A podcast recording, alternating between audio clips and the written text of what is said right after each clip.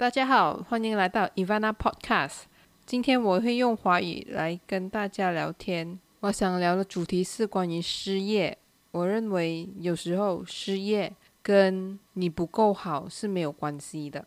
失业有时候就像失恋一样，不是你不够好，而是不适合而已。当然，我是说，在你有上进心的前提下还失业，不代表你不够好。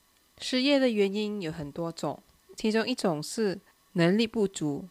这些能力不足的原因，我就不想多谈了。我想谈的是环境因素，比如说现在的经济和环境都不是很好，好像目前我们所面对到的 COVID-19，尤其是目前马来西亚有一个叫 Movement Restriction Order，员工只能 work from home。或者是 stay at home，如果他们没有办法 work from home 的话，在很多公司没有办法营运，或者是赚钱下，只好出了下下策，就是 cut cost，把一部分的员工 cut 掉。其中一个原因可能老板也付不起你的薪水了，所以就把你 cut 掉。那失业的人该怎么办呢？在经济上，我认为。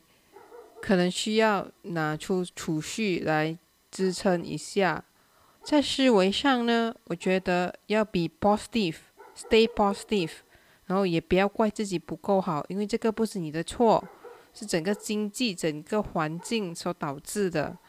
然后在未来呢，我觉得现在失给失业的人是一个很好装备自己、提高自己的时候。